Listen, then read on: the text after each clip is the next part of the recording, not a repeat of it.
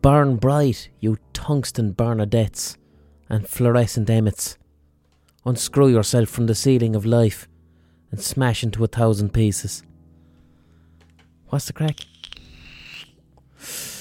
How are you getting on? You delicious pricks. It is October third, the year of our Lord twenty eighteen, and this is podcast number fifty-two. Um, it is not the one year anniversary. That'll be in two weeks' time, I believe. But it's the fifty-second fucking podcast. Christ. What did we chat about last week? Not sure. Yeah. Last week was part three of the Cognitive Psychology podcast, which was, I don't know, it was an, it, it was to bolster my own kind of mental health resilience for the winter and for yourselves as well, if you wished to participate. But uh, yeah, I gave you three solid weeks of psychology podcasts. And the feedback for him was very, very strong. He liked it. But there were still a few people, bit like three weeks of psychology blind by. Chill out, man. And that's fair enough. That's fair enough because not everybody is introspective.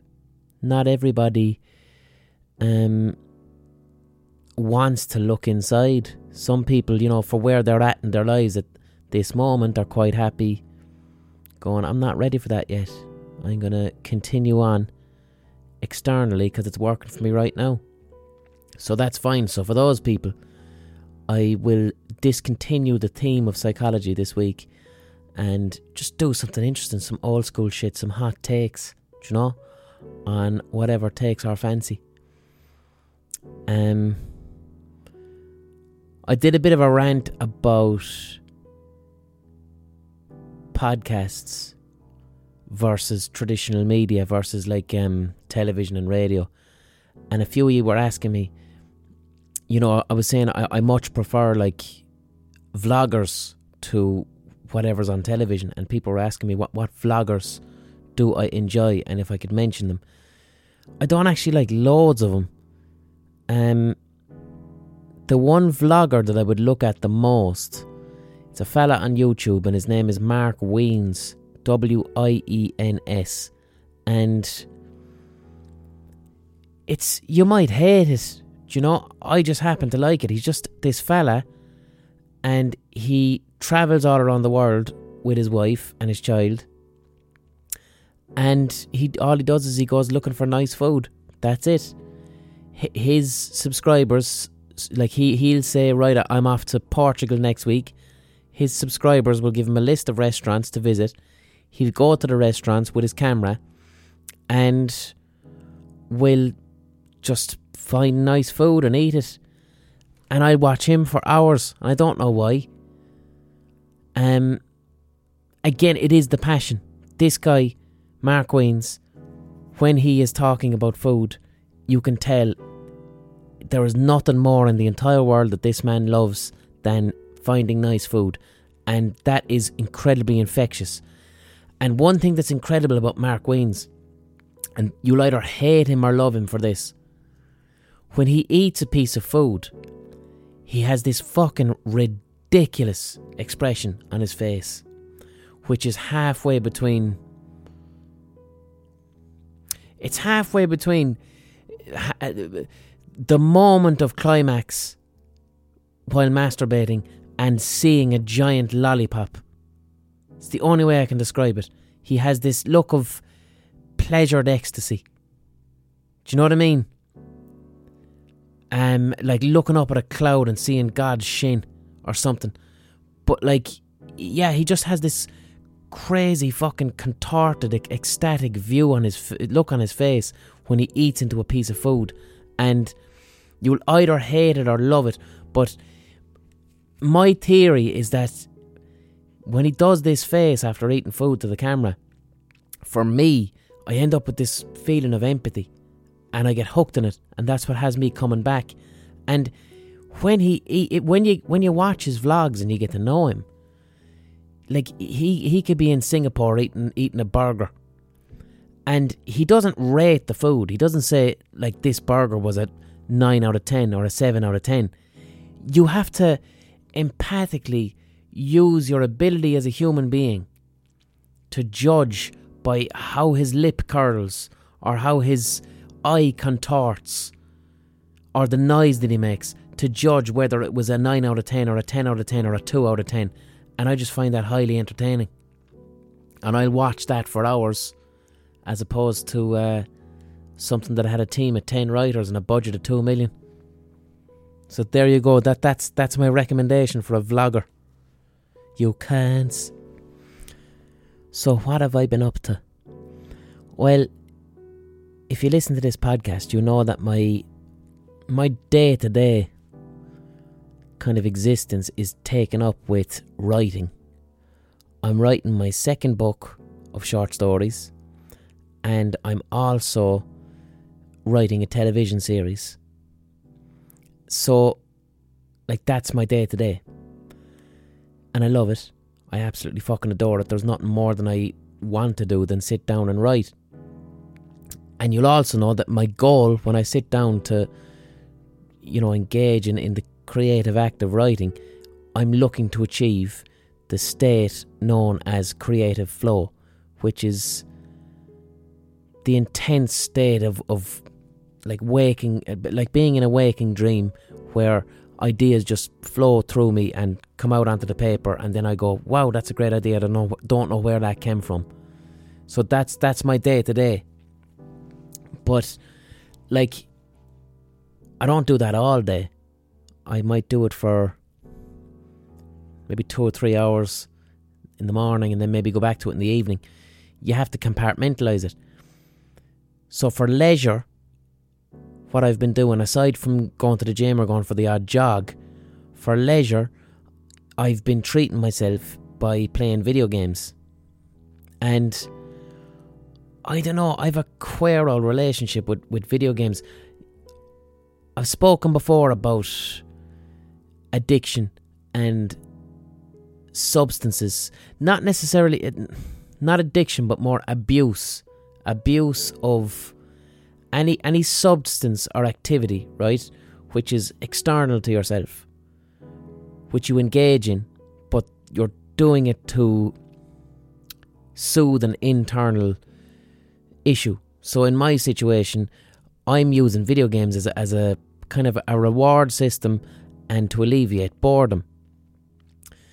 But I have to say, like, just using my self-awareness around video games, like, I don't know, I, I don't think video games are too healthy for me. Like, that's the thing with, with, with a substance or activity. Always try and look at, like, what is my relationship with this thing. So we'll say alcohol. I can have a feed of cans at the weekend and get shit-faced and have a very enjoyable time, and that's it. I have my cans, and then the next day, little bit of a hangover, but I get on with my life. It doesn't, I don't feel guilt over it, I don't feel shame. It doesn't, when I have drink on me, it doesn't cause me to do anything where the next day I'm like, have the fear over it. So my relationship with alcohol is, is actually quite healthy. But I'm not sure if my relationship with video games is that healthy, because I don't know, it, it causes, the video games cause me quite a bit of stress and upset. And I think I've said it before, I believe, but I think what it is is whatever endorphins in my brain get released when I sit down and write. Okay, we said the dragon that I chase when I sit down to write, the motivation, the chemical reward that my brain gives me when I have an idea that I'm happy with, video games does that for me. So I, I have this new game called City Skylines.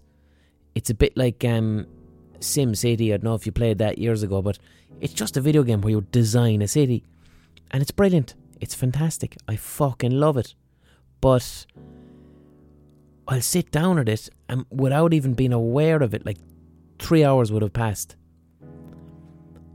and I'm just completely and utterly absorbed in the zone of this video game. And yeah, it's enjoyable, but it's a very detached enjoyment. It's it's not a, a present moment, here and now type of enjoyment. It's it's like artificial flow. It's the only way I can describe it.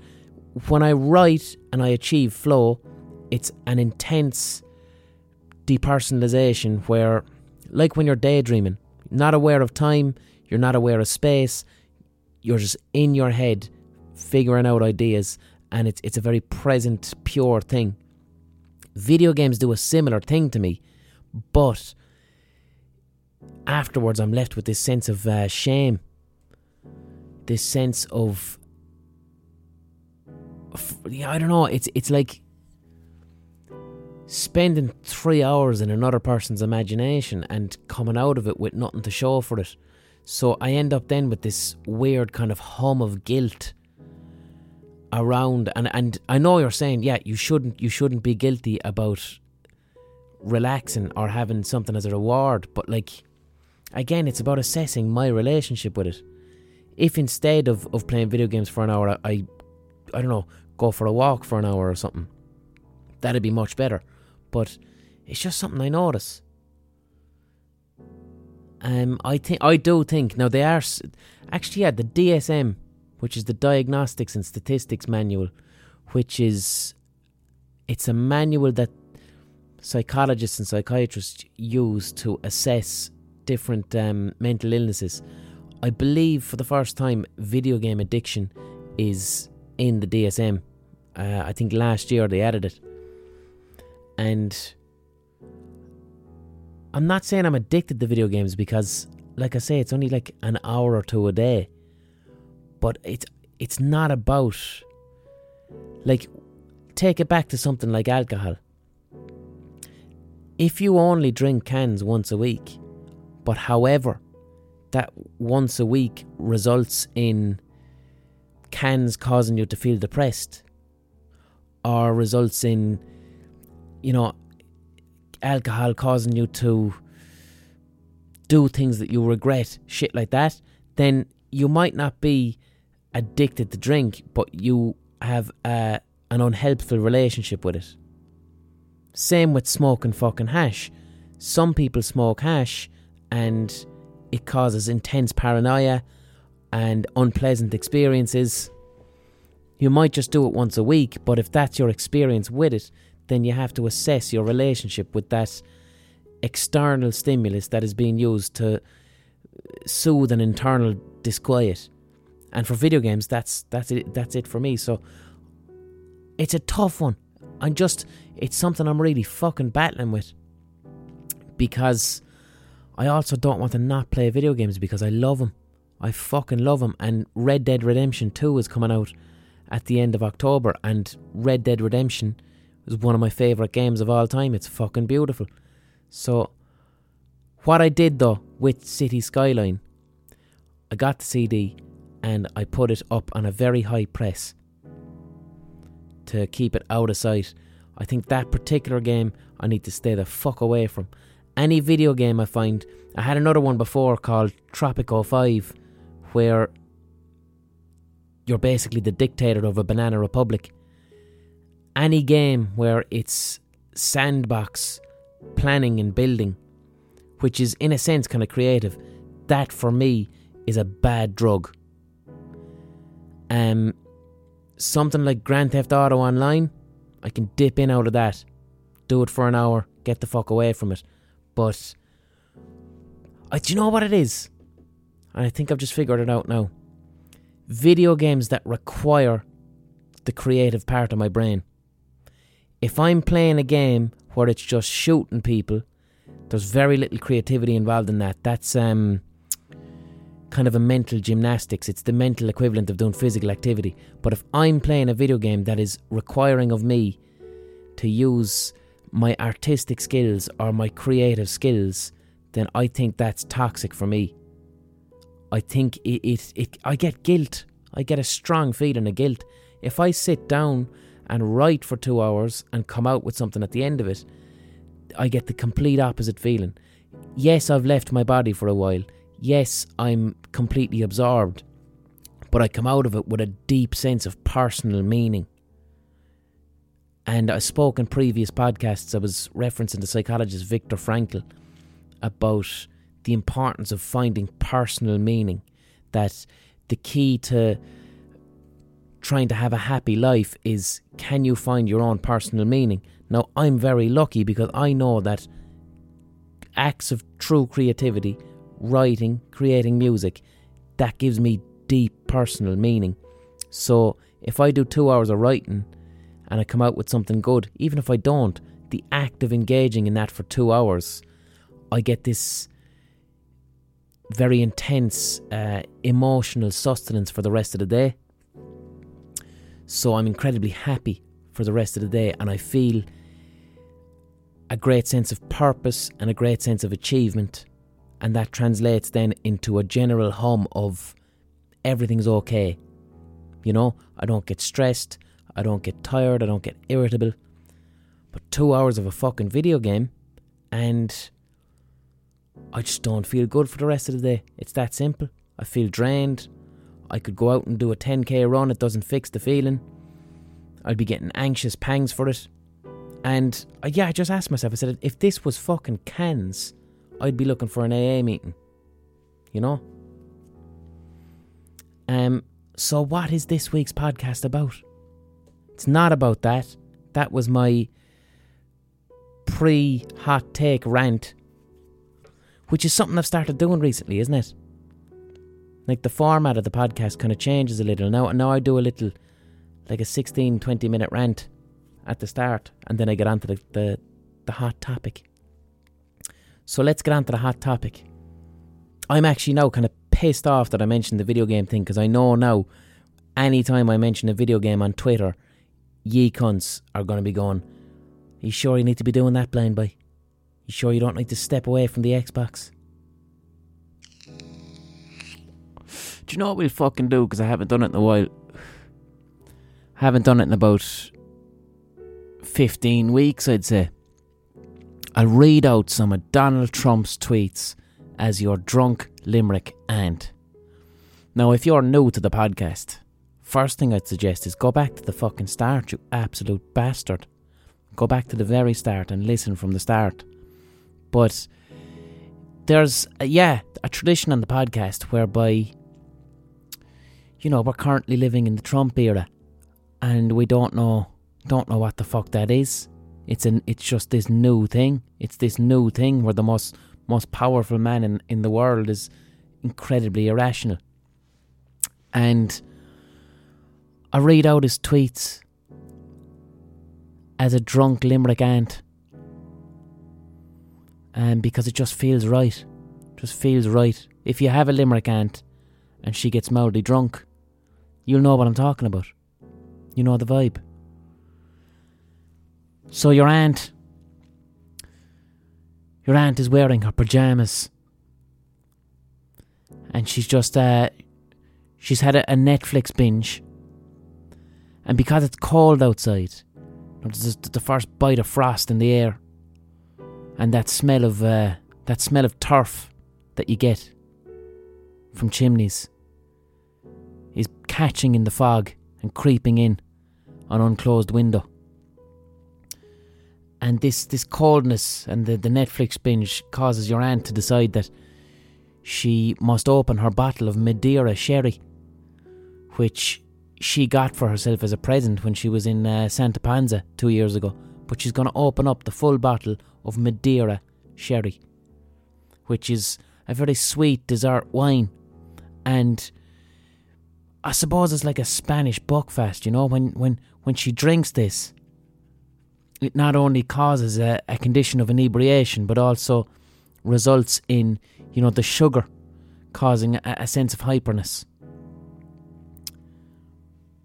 So here is your drunk aunt reading Donald Trump's tweets.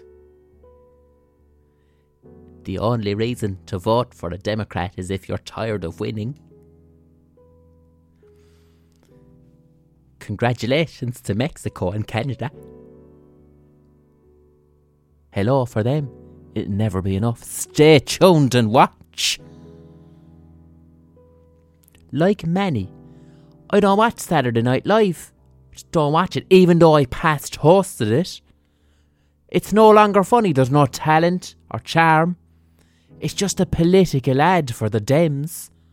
Word is that Kanye West, who put on a MAGA hat after the show, despite being told no, was great. He's leading the charge. So, if African American unemployment is now the lowest number in history, median income the highest, and then you add all of the other things I have done, how do Democrats, who have done nothing for African Americans but talk, win the black vote?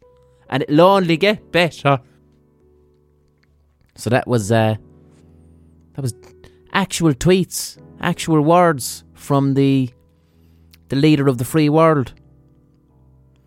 And yeah, that sounds like a, that sounds like my aunt on a on a load of Madeira wine at two in the fucking morning. Do you know what? Um, we'll do the ocarina pause now, because I want to go on a big, long, uninterrupted rant. So the ocarina pause is, occasionally there are digital adverts inserted into this podcast so that they don't surprise you or shock you. What I do is I play a Spanish clay whistle. If you're lucky, you will just hear the clay whistle. If you are unfortunate, you will be advertised some bullshit that you don't need. Uh, recent adverts have included um, Airbnb during a, a podcast about homelessness, selling you the new fucking Audi. Like, who the fuck wants that? People don't buy new cars these days. And then the, the good old British Army. So let's see what show the pricks advertise this week. Here's the ocarina. I'll do it with a bit of distance, actually.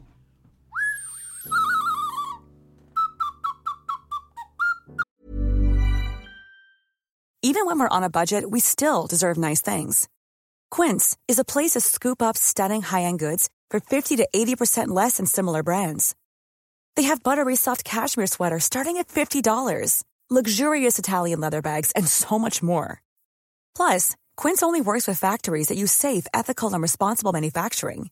Get the high-end goods you'll love without the high price tag with Quince. Go to quince dot com slash style for free shipping and three sixty-five day returns. Quality sleep is essential. That's why the Sleep Number Smart Bed is designed for your ever-evolving sleep needs. Need a bed that's firmer or softer on either side? Helps you sleep at a comfortable temperature? Sleep Number Smart Beds let you individualize your comfort, so you sleep better together. J D Power ranks Sleep Number number one in customer satisfaction with mattresses purchased in-store. And now, save fifty percent on the Sleep Number Limited Edition Smart Bed for a limited time. For J D Power twenty twenty-three award information, visit j d power dot com slash awards. Only at a Sleep Number store or sleep number dot com. Hello, this is an advertisement for BetterHelp. I have frequently attended therapy for the past twenty years when I experience anxiety or depression, or when I have difficulty naming and labelling my emotions. Identifying my emotions, I often seek the help of a professional therapist to improve my emotional literacy. I've attended therapy in person and I've attended therapy online. If online therapy is something you might be interested in, give BetterHelp a try. It's entirely online, it's convenient, flexible, and it's suited to your schedule. All you gotta do is fill out a brief questionnaire and you get matched with a licensed therapist, and you can switch therapists anytime for no additional charge. So give it a go. Get it off your chest with BetterHelp. Visit better help dot com slash blind buy today to get ten percent off your first month. That's better, H E L P dot com slash blind buy.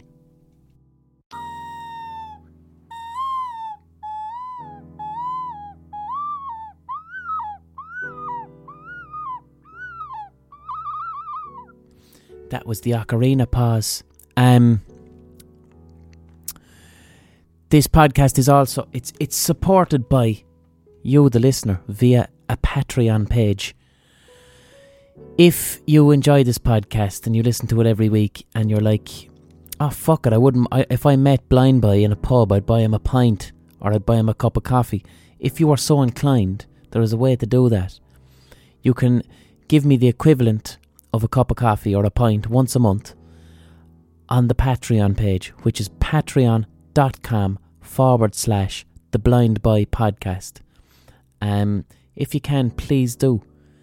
That's why I release this every single week. Um, that fucking, that's my upkeep. That's what, uh, it's what keeps me going. Pays my fucking bills. I'm very grateful for it.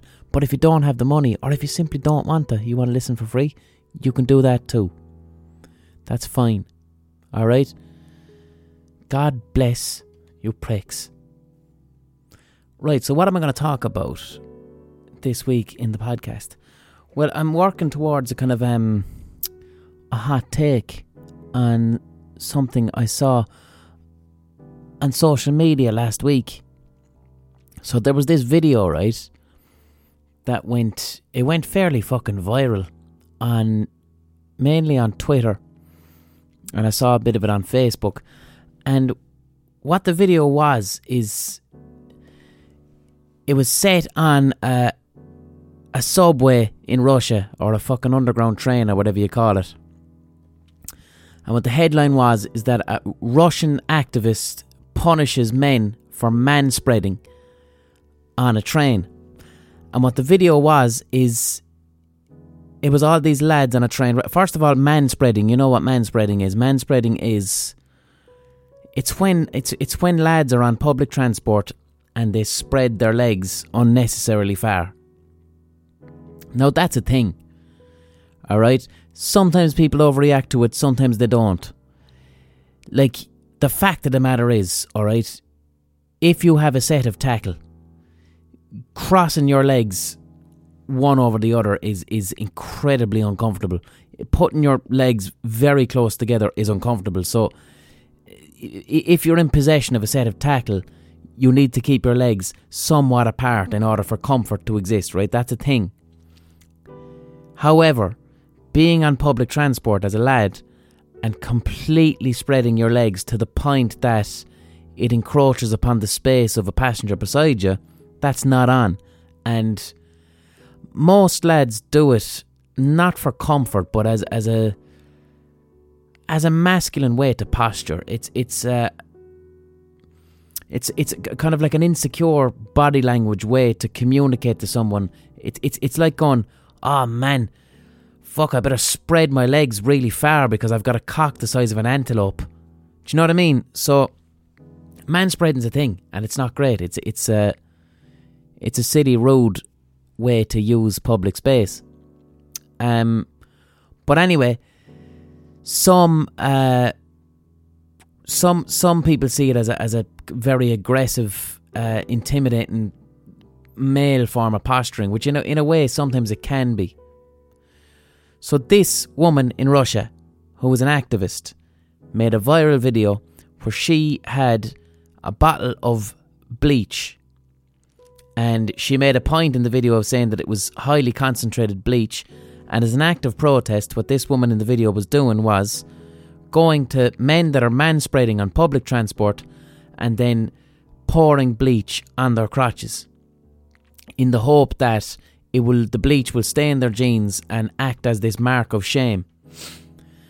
Now, I saw it, and now I mainly saw it because, first of all, all the Western clickbait sites were sharing the fuck out of it. It was brilliant content for them. Here's the thing with uh, clickbait and themes of social justice. Most media sites are not the friend of social justice causes. BuzzFeed, Huffington Post, um, what they're looking for is, is engagement. So when BuzzFeed shares something, a headline about a social justice topic, they're not doing it from the perspective of being a helpful ally.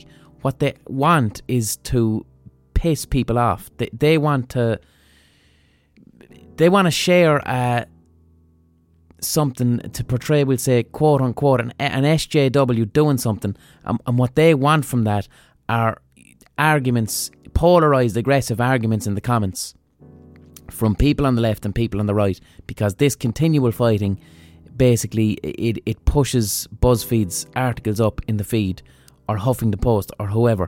So clickbait is not the friend of social justice, no matter how much social justice topic topics it shares.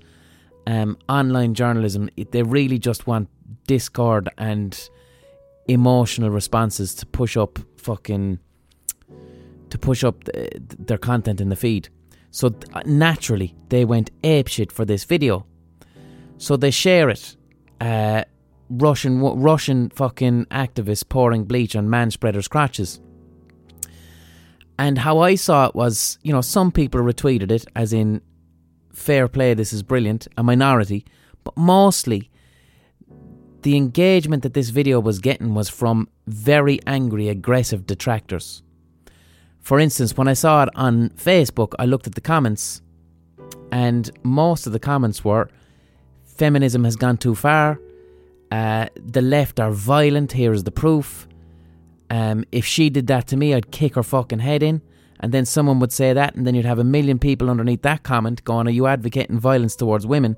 And all this video did is that it caused this giant fight. Um, now, I didn't like the video because, like, okay, let's just say as an act of artistic protest, if manspreading was an issue, maybe pouring paint on someone's balls, I can get behind that. That's, um, it's risky for a woman to do. I don't think a woman would, would actually do that, because it p- presents a genuine risk of violence towards her. But there's no real victim in pouring paint on someone's crotch. It's just, it means you have to go home and wash your jeans. But pouring bleach on someone's crotch, like, I don't know if you've ever gotten bleach on your fucking skin. I have. Even the smallest amount, if you leave it there for fucking ten minutes, you've got a burn. So, and uh, testicular, um, d- what what's the word? The general climate of the testicles is quite sensitive. So if someone goes pouring a bottle of bleach on my dick, I'm gonna know about it for a fucking for weeks. It's it's an act of assault. It's a chemical attack. Do not get bleach on your balls or dick, please. And anyone who does it to somebody else is that's assault. So this video was advocating for pouring bleach on people's crotches. And all it was doing was causing people to fight and fight and fight. And the more I looked at the video, I kind of realised something's not right here. It's filmed too perfectly. You know, it doesn't look like um, a genuine video of someone pouring bleach on actual unassuming men's crotches on public transport. This looks staged. And then lo and behold, did a bit of Googling, did a bit of research. Yes, it was staged. It was a staged video made in Russia where they actually interviewed one of the fucking actors for this girl's uh, YouTube channel or whatever it was. It, it was like, a, it was a prank, and it wasn't bleach, it was water. And Western media, clickbait media, ate it up. They didn't care. They're like, brilliant. This now will get the left and the right fighting with each other, and we'll have loads of views, because we don't care how we get our views as long as we get them. So they all shared it, and it just caused a very aggressive fight.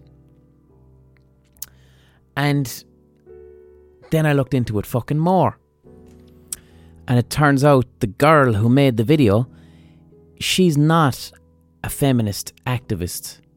She is a pro-Putin kind of propagandist. She's pro-Vladimir Putin, and she's done videos like this before, and is most likely probably paid or employed by the Russian state to do these videos. And you're kind of going, what's the point? What? Why would the Russian state want a video of a girl pl- pouring bleach on, you know, lads' crotches if they're manspreading? And the key is, is that like you like the way it was presented. It was presented as kind of feminism win. Do you know what I mean? It was like a win for women's rights. Uh, manspreaders get bleach poured on their crotches. And what the intention was, it, it was to portray the left, or to portray in particular feminists, as violent, irrational lunatics. It was very snaky propaganda. Russia very recently brought in um, a law that essentially makes domestic violence legal. And Russian feminists have been rightfully protesting as best they can in Russia about this law. It's it's endangering the lives of women. So this video was put out through some snaky channels as a way to make the average Russian person think, oh, we, we must not listen to these feminists. They're aggressive, angry, bitter lunatics who pour bleach on people's crotches. This, these are not reliable people to get behind. They're irrational. And it worked the exact same with Western media, because the responses I saw underneath were from people who already have the belief that the left or feminism or liberalism is irrational and hysterical, and this fed into their belief and confirmed it and made it actually a hell of a lot worse, because now they, they were like, brilliant, here's the fucking evidence. Not only are these feminists lunatic lunatics and, and, and hysterical people, they're violent. They must be stopped. They must be stopped. And that was the purpose of it. It was propaganda. And this is kind of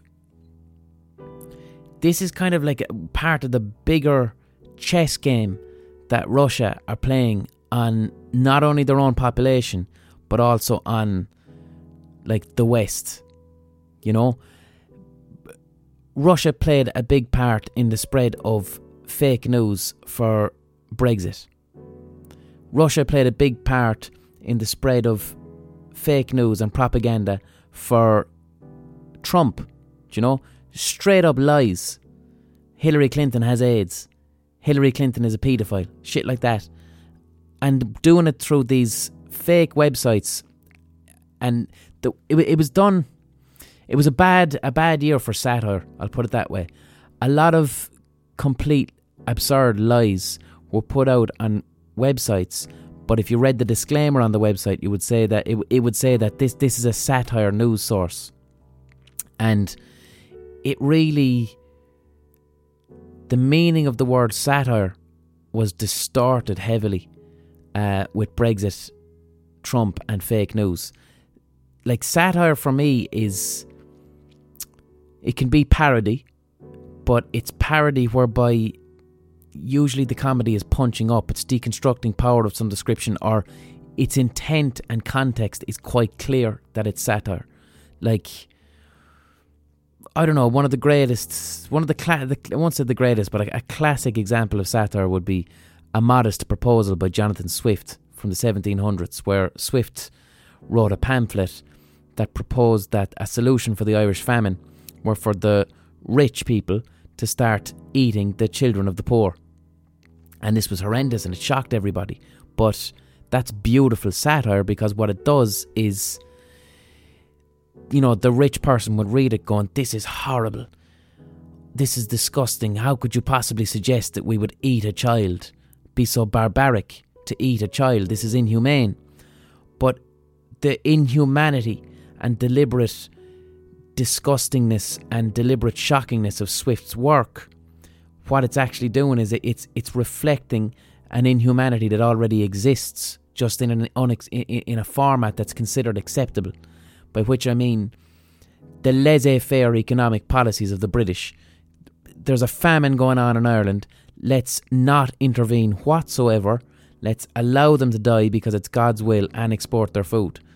Now, that was, to the Brits, considered hugely acceptable under their ideology of liberal economics. So what Swift basically said is, well, what you're doing, lads, is so mean, you might as well be boiling children and eating them, because it's the same result on the ground. That's good satire.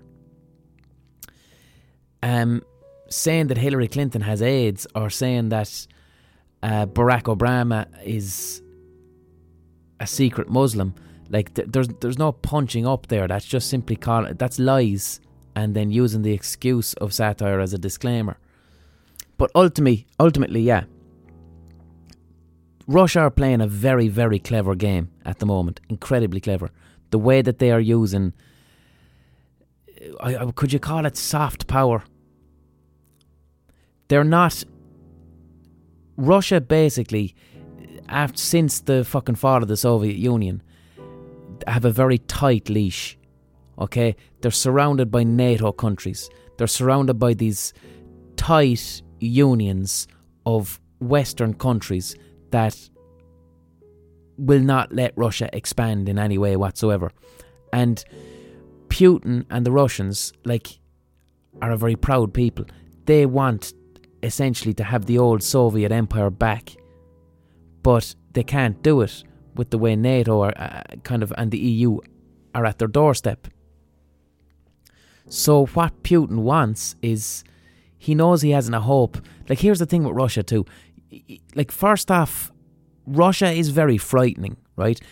Purely because there was once a time during the Cold War when Russia was a superpower, and, you, you know, us here, we come from a culture of fifty years of Russia being this terrifying, awful nation with nuclear bombs that want to eradicate everyone. Like, that is no longer a fact, and we're unsure even how much of a fact it was back then as well, because a lot of their stats about how much nuclear weapons and stuff they had were kind of made up.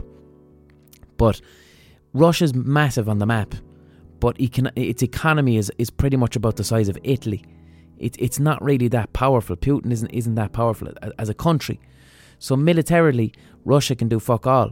But what they do want to do is to destabilise the West massively, politically, and it's working. They want to break apart the European Union. They want to break apart NATO.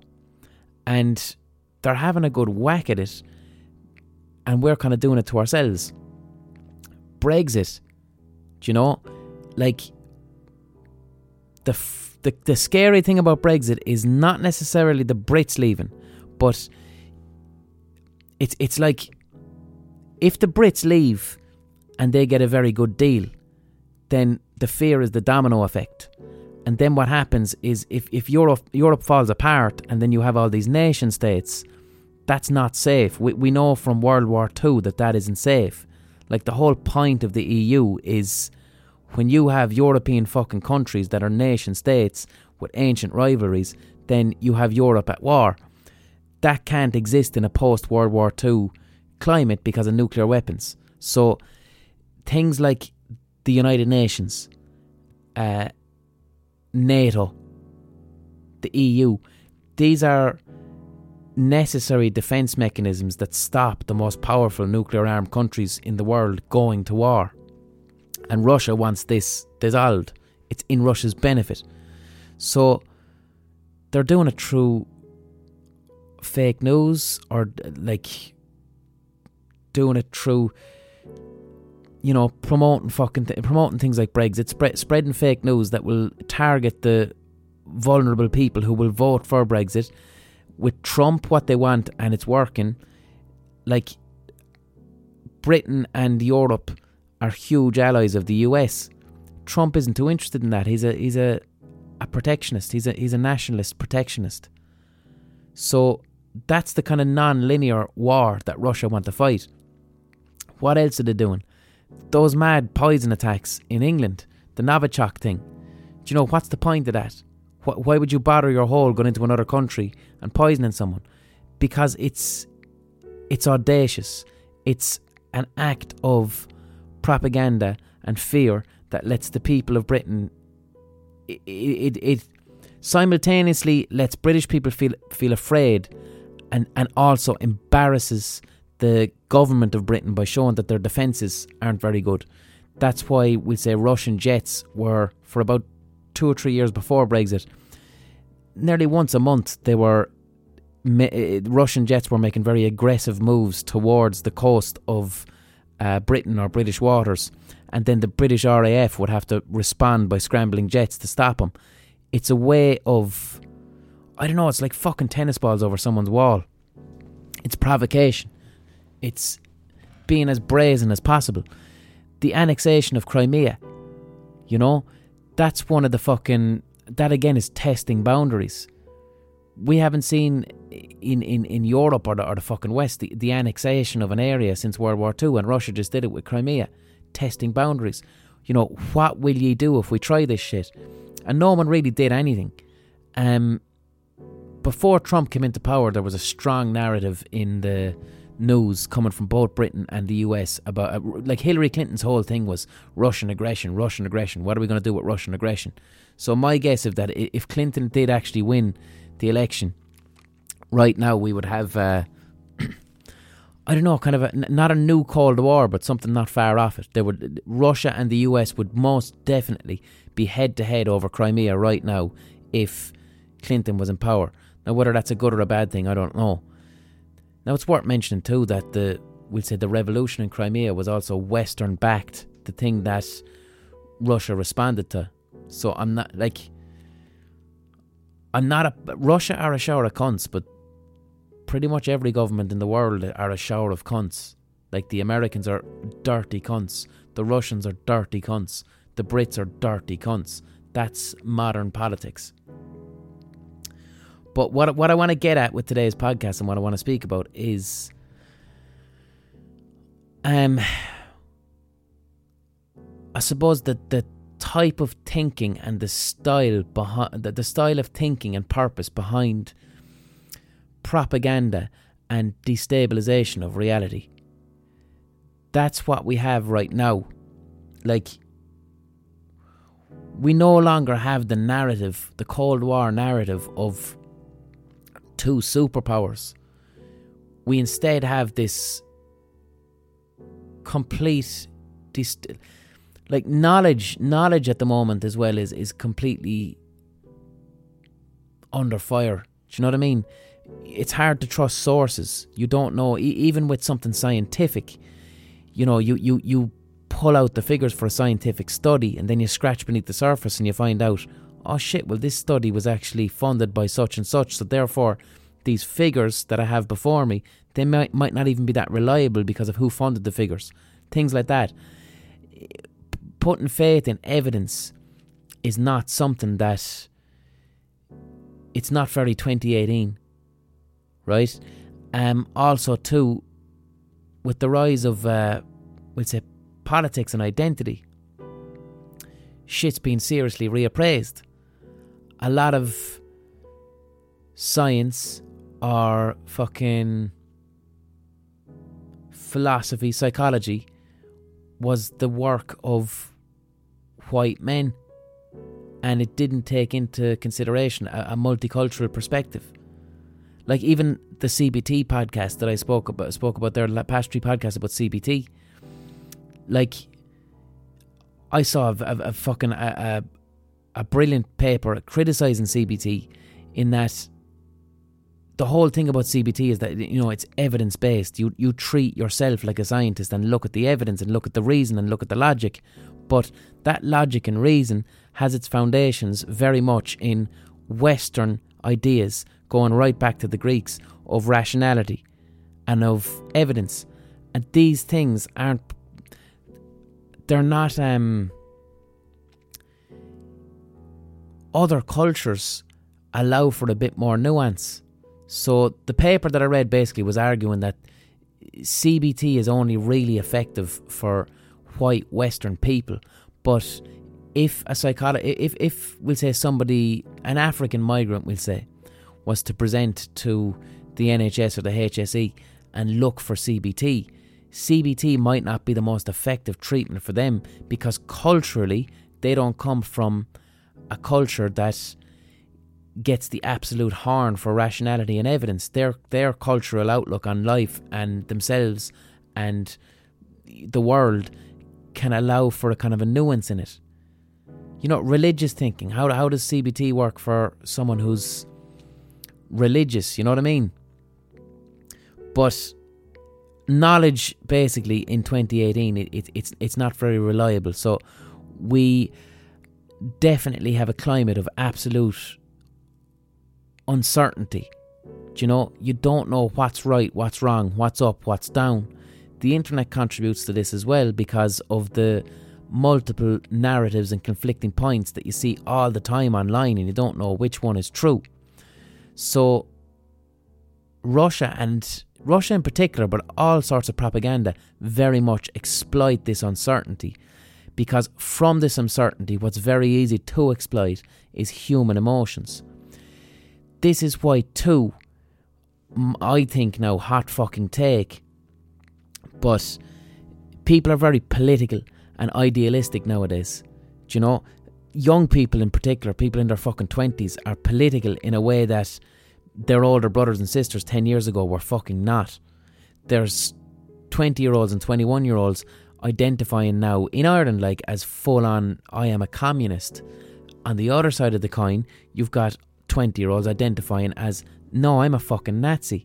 But very polarised and very strong opinions. And what I think that is, is it's searching for a definite sense of certainty in a very uncertain climate of ideas. Because what else are you going to do?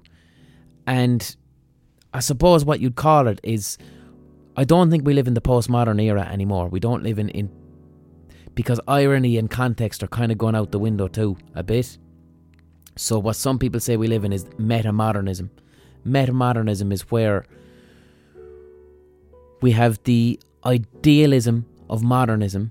Right, modernism uh, is from the Industrial Revolution right up to the nineteen fifties, where basically science was the thing. You trust science, you trust big ideas, and you put faith in them, and you'll be grand. Then when that kind of failed with the nineteen fifties, like, how did science fail? All right, architecture is the most obvious reason.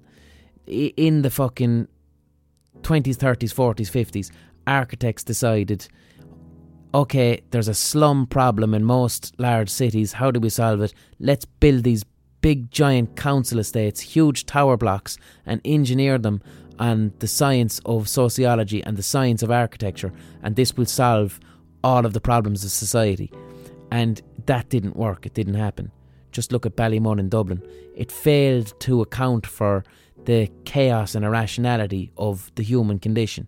So from the failure of, we'll say, big ideas like that, postmodernism comes out of that, which is kind of an ironic laughter at the failure of modernism. But postmodernism, I think, went out the window as soon as social media became a thing, as soon as we stopped living in the authentic world and instead now live through digital avatars of ourselves online and have separate, separate, um, separated our personalities from ourselves.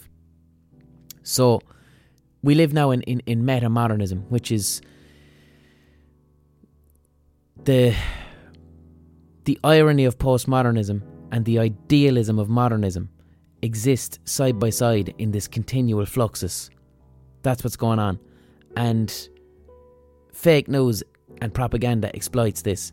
And that's the crack that it's what Russia tested out on their own population for the past twenty years, we'll say, since Putin has been in power. And it's what's happening now with Brexit and Trump. And I want to look a little bit, I'm going to move on to other stuff afterwards, but I want to look a little bit at, you know, where does this come from? Where in Russia is this coming from? And I'm going to borrow from Adam Curtis, who's a journalist who makes fucking fantastic films. I suggest looking at anything Adam Curtis has ever made. But one of Putin's top advisors is a fella by the name of Vladimir Surkov, and he kind of he's a, he pulls I won't say he pulls Putin's strings, but he is the person Putin goes to for P R and propaganda and stuff like this, and this is who has been doing it for Putin for the past twenty years. And this video which I saw of the girl pouring the girl, the girl in Russia pouring bleach on, on man spreaders' crotches is is pure Vladimir Surkov. It is um, if it wasn't conceived by him personally, it's from his playbook. And this is the type of thing that Surkov has been doing through the Kremlin in Russia for years. Like some some of the examples would be, Surkov would have the Kremlin sponsor and train far-right groups, but then at the same time train left groups, and they would kind of fight it out together. And you're going, what's the point of funding two ideologically opposed groups? Like, what what's that about? Or the Kremlin would actually fund and support parties that oppose Vladimir Putin, you know? And what what makes this advisor Surkov so interesting is that his background is from the world of art and theatre, modern art specifically. So he appears to be like taking like ideas from the world of avant-garde art and applying these theatrical themes to politics. And that's what he's done since two thousand. And even madder than that, then he released a book where he just it, it was like an autobiography of himself under a different name, but he basically told everyone what he was doing. And the end result of this is to create a state of absolute sheer confusion where you don't know whether up is down or down is up. And it ends with a population that are so uncertain and so continually distracted and fighting about small things that the actual wheel of power keeps turning unfazed, because everyone is on the ground. Like, it, it'd be like trying to give a speech and then throwing a lot of euros on the ground as you're doing it. No one would be listening to you. Everyone would be on the ground fighting for euros, you know? That's kind of what, what Surkov has done to Russian politics. And he's been accused of it being like, of creating for Putin what, what is known as the world's first postmodern dictatorship. By which I mean, a standard dictatorship as we know it is very blatant. Like Kim Jong-un, that's modernist dictatorship. He is in power, he is in power by force, he has a cult of personality, and it is very, very obvious. Whereas with Putin, he's been in power since nineteen ninety-nine, I believe, in a supposed democracy where people have freedom to vote, and he's not a dictator. He's the world leaders have to take him seriously as a democratically elected, either, you know, when he was Prime Minister and when he was President and then Prime Minister and then President again, and then extending the period of what a presidency should be. And you've had one man in power for twenty fucking years, effectively running a di- dictatorship, but it not being a dictatorship because it's called a democracy. It, it, what, what that is, is it's the fundamental shaking up of what we understand to be normal. And this is absolutely being now exported into the West, either through Russia or through the West simply viewing and looking at Russia and seeing, well, that fucking works. Um, Trump is the finest example. Like, I always feared uh, Steve Bannon, and thank fuck he's gone, because when Trump got into power, I always thought Steve Bannon was going to be Trump's Vladimir Surkov, the incredibly intelligent person with an ideology. The one thing about Trump that is not a good thing, but a less frightening thing, is that the man truly is a fucking impulsive idiot and with an ego. He doesn't appear to have a strong political ideology, set of beliefs. Steve Bannon did. He was frightening, but he's gone. And I thought he was going to be Trump's Surkov. But if we stop looking at Trump as this lunatic clown and see what he's actually doing, it echoes what Russian politics was like for the past twenty years, in that, like, I don't even look at the fucking news anymore. Like, genuinely. Like, I don't open up the news app because you don't really see news anymore. How much of the headlines since Trump has been in power have not been about actual shit that's happening, but rather intense debates over something that was said, over words or inappropriate actions. And what it's doing is that it's taking Trump is basically, we, we, we have this, you know, as a civilization, as a society, have this idea in our heads that a politician has to be a certain way. And Trump turns that on its head every time. And we're left with this utter fucking confusion to the point that I don't open my news app anymore. I don't open my news because it's such a confusing clusterfuck and everyone's fighting that I don't know what's happening. And it's the same with Brexit. You've got Boris fucking Johnson, who's another clown, Theresa May, who seems completely incapable, and then she's in league with the fucking D U P, Christian fundamentalist lunatics who think that the earth is six thousand years old and hate gays. It's it's a, it's a circus, it's a pantomime. And we don't have figures of real leadership anymore. But this this again, this this is the question. It's like, is it true chaos, or has the Russian playbook of this meta-modern uh, political theatre merely been, is that now culture? Like Kanye West, you know, th- this style of political theatre, I see it in, in Kanye West's recent behaviour. Now, I don't know, is Kanye West, like, some days I go, right, Kanye is someone with bipolar disorder, and right now we are seeing someone with bipolar and they're expressing a manic episode.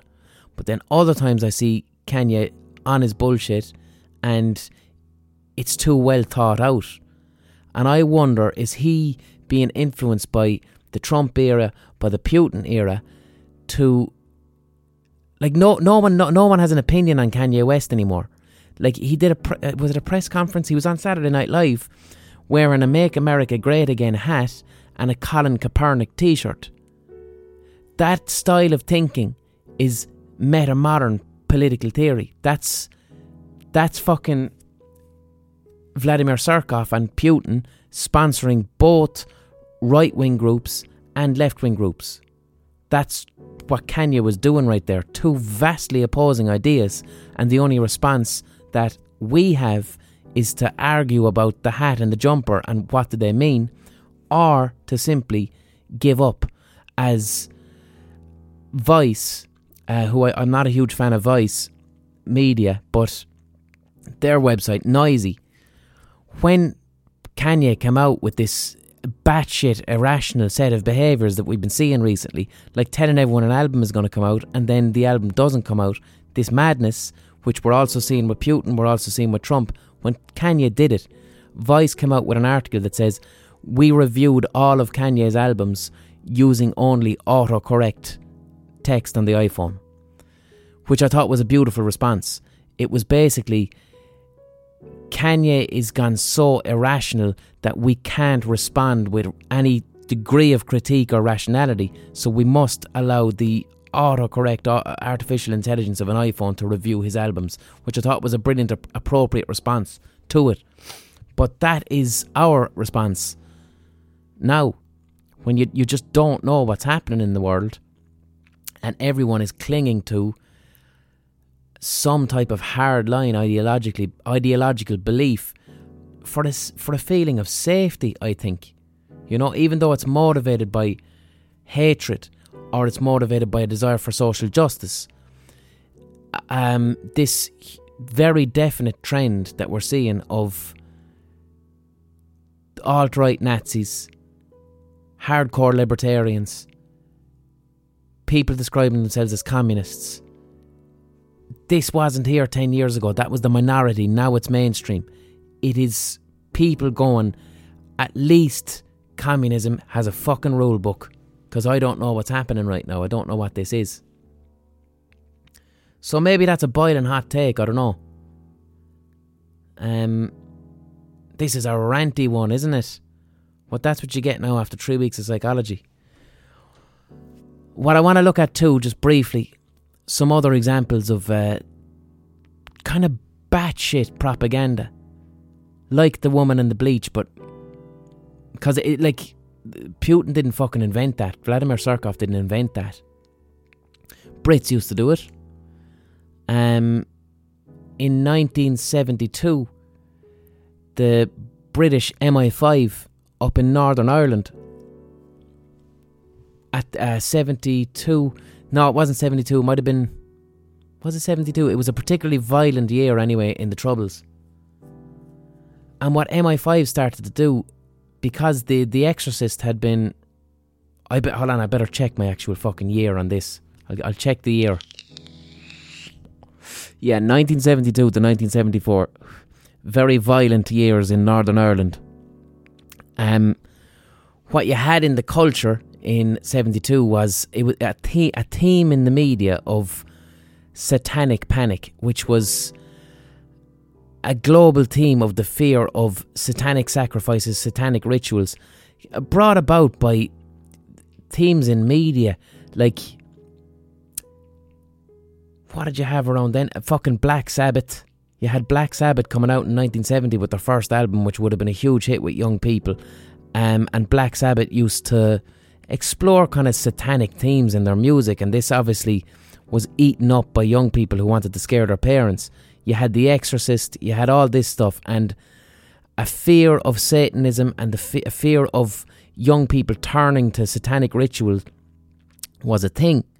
So M I five, via the British Army, what they started doing in Belfast, whenever there was like a shooting or a bombing or Republican activity, M I five would go in and they would plant upside down crucifixes, and they would plant black candles and pentagrams and satanic things in these areas.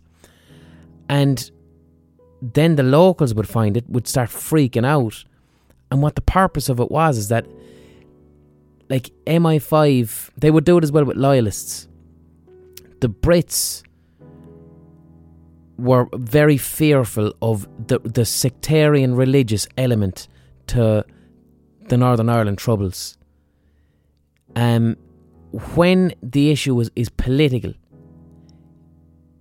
they felt that it, it was more controllable, because with politics you have clear aims and shit like that, but w- when religion was there, and you, when you take in sectarianism and the fact that Catholics were oppressed and all of this shit with a religious people, they were hoping that the priests would think that the Rab were engaging in Satanism, and that what this would do is it would cause confusion and dissent within Republican community or even within the loyalist community, and it would cause the average... It's it's a way basically to stop your ma or your da supporting the Ra. It was a way to divide the community, that the rational, church-going, decent people could not possibly get behind or vindicate these paramilitaries that were committing these shootings and shit like that, and then fucking having pentagrams and burning black candles. So that's what the Brits, Brits did, a deliberate... Uh, counterintelligence plot to get the people of Northern Ireland fearful of the Ra doing satanic rituals, which you gotta hand it to them, pretty clever shit. Far more sinister uh, than that, though, is the the military reaction force, which were a kind of M I five. Uh, it, the brainchild of M I five, but th- they were British soldiers in plain clothes that were given a, a license to kill, and British soldiers did drive-by shootings on unarmed, innocent civilians in Catholic areas of Northern Ireland, so that the Ra would think that it was loyalists. And the British Army, sanctioned by the state, murdered innocent people deliberately to spark a sectarian feud that would take the I R A's attention away from Um, the fucking the British Army. That's why there is no moral high ground in fucking in the north whatsoever. If anyone pulls that shit, the British Army are murdering uh, scumbags who have not nothing to fucking. They've nothing to fall back on when it comes to that particular activity there. But what the military action force also did is they ran a laundry service, and they ended up getting caught, but they had this successful fucking laundry service where everyone just thought it was, oh, fuck it, cheap laundry. What they were doing is they were going into nationalist areas, and they were, um, people would give their sheets and their jeans and their fucking t-shirts to be washed, And of course the Brits, clandestinely in their secret laundry vans, were testing all the clothes for uh, Semtex or dynamite or whatever. Kind of clever, but murdering scumbags. This podcast is so fucking rambly this week and directionless that I think I'm going to call it, I'll even call it a city name. But uh, yeah, what are you going to do? You know, that's the thing about this podcast. I just gave you a load of opinion there, you know. I'm not a fucking journalist, I'm nothing.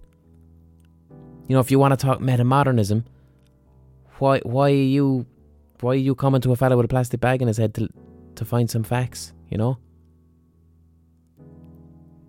That's the other thing. Our politicians are clowns, and then the people who are supposed to be clowns have to take on the role of fucking rationality. And you're seeing that as well the world over. I heard the phrase post-comedy used recently, and I don't know how I feel about it. Um, it was used to refer to... There's a Netflix special called Nanette, which is fantastic. Um, I enjoyed it. But however, it felt... It looked like stand-up comedy, but it felt more like a TED Talk. A TED Talk. I said that like a fucking grandmother. TED Talk. TED Talk. A TED Talk. It's not about like uh, your grandmother would say fucking turkey meat instead of turkey meat, or Green Day instead of Green Day. It's a pure Irish grandmother thing. But anyway, yeah. Nanette felt more like a TED Talk than comedy. And I'm not saying that to detract from it.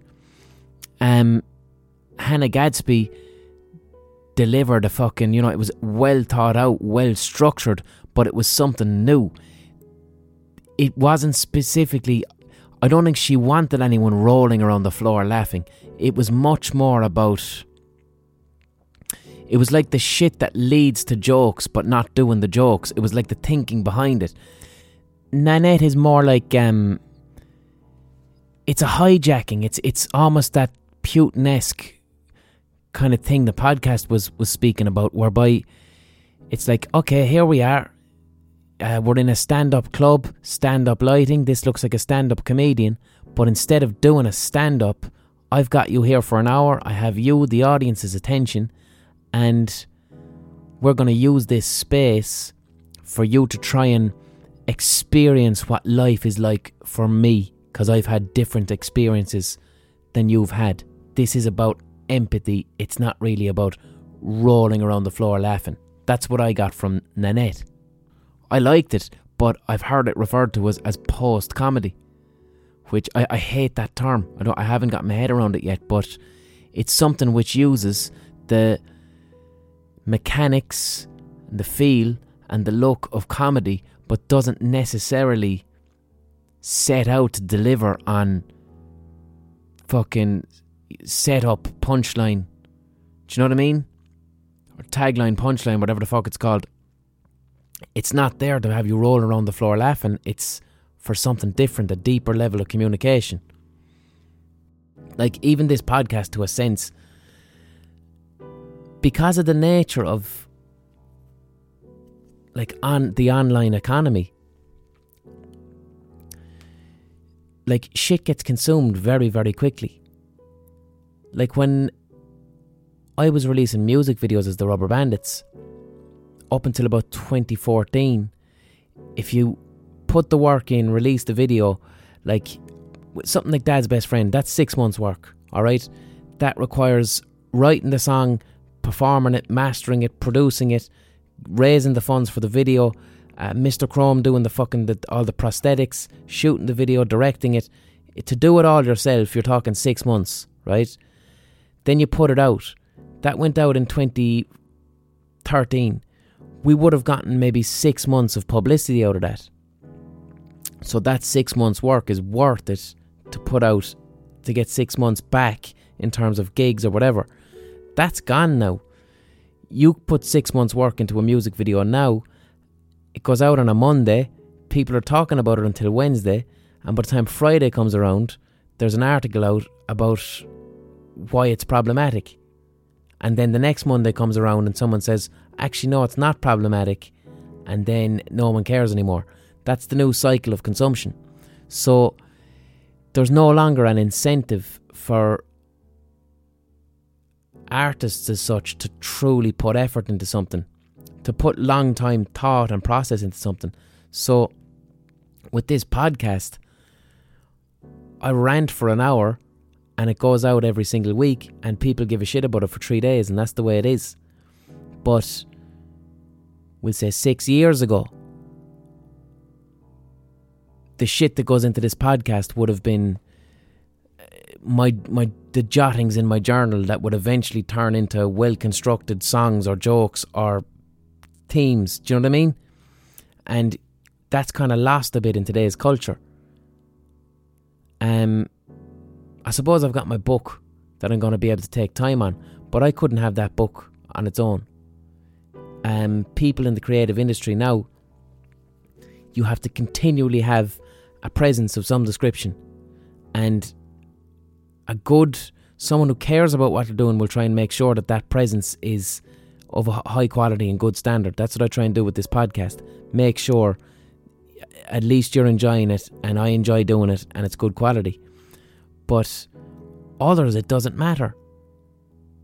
Um, I saw an artist on Instagram and they announced a single release and the next day they did a selfie and the selfie got like nearly three times as many likes as the single release. So it's content has replaced, I won't say quality, but content has replaced art.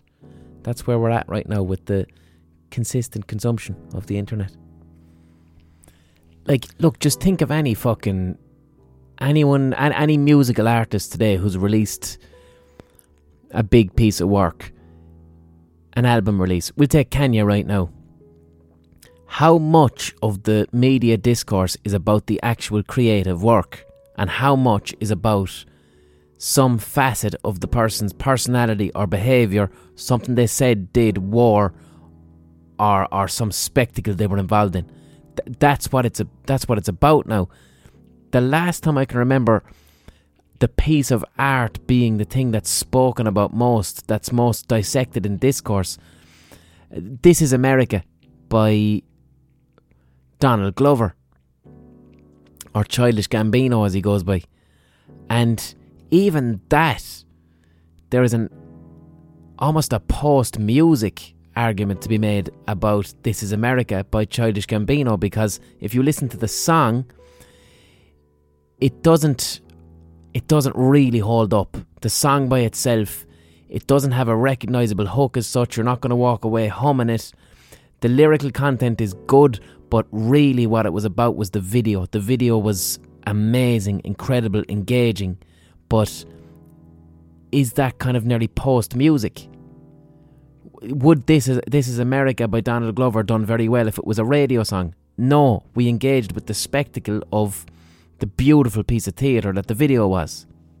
And that's why this is a long, rambling podcast. And you're free to disagree with any of the shit I said, because I'm just some cunt with a bag on my head. And I'm not an authority. I'm also, I'm not sure what this podcast was about. Um, I think it was a probing into metamodernism. I don't know. But I hope you enjoyed it anyway. I hope, if anything, you enjoyed seventy minutes of the podcast hug. Simply listening to somebody talk and being able to let go of your own thoughts for a while while somebody else does the talking. So if you got that anyway, uh, fair play. And I'll leave you go. There's seventy minutes gone, so I don't have time to answer any questions. I'm doing three live gigs this week. They're all sold out. Thank you very much. My two Vicar Streets are sold out and my Belfast Empire is sold out. So I'm back in Vicar Street on the eighth and ninth of November. They are not sold out. So please. Funny thing happened actually. So when I'm getting ready to do these gigs, I'm unsure about like, it's a live podcast, so you want to have the intimacy in the room. And Vicar Street's big, that's like twelve hundred fucking people. So you want to still maintain the intimacy of having a, a conversation with my guest, but you want people to enjoy themselves too. So I'm guessing it'll be like an hour and a half to two hours.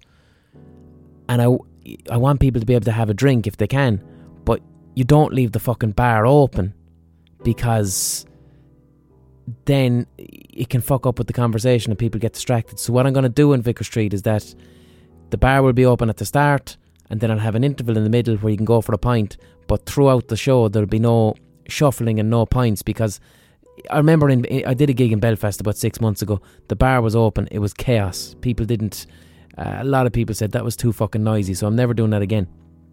But culturally in Ireland, in the gigging scene, We, uh, you know, we like to have a fucking pint when we go out. That's part of Irish culture. When you go out to a gig, you want to have a few fucking pints.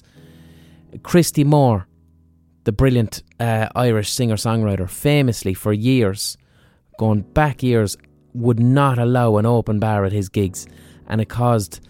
Now it's getting a bit more normal, but when Christy was doing it twenty, thirty years ago, people were like, fuck this, I can't go to the bar during a gig. It was nuts. So when I asked on Twitter, should I leave the bar open or closed, just to get feedback from ye? Who fucking chimes in? Christy Moore. Christy fucking Moore, the man who invented the closed bar at an Irish gig, chimes in. So that was my bit of Jungian synchronicity from the day. For the day, it was a sign from above, from the from the collective unconscious of humankind, that the bar should uh, remain closed. I am talking out of my arse this week, lads. All right, have a good one. Have a lovely, peaceful week. Enjoy yourself. Look after yourself. Rub a dog, rub a cat. Be compassionate to another person. E-art.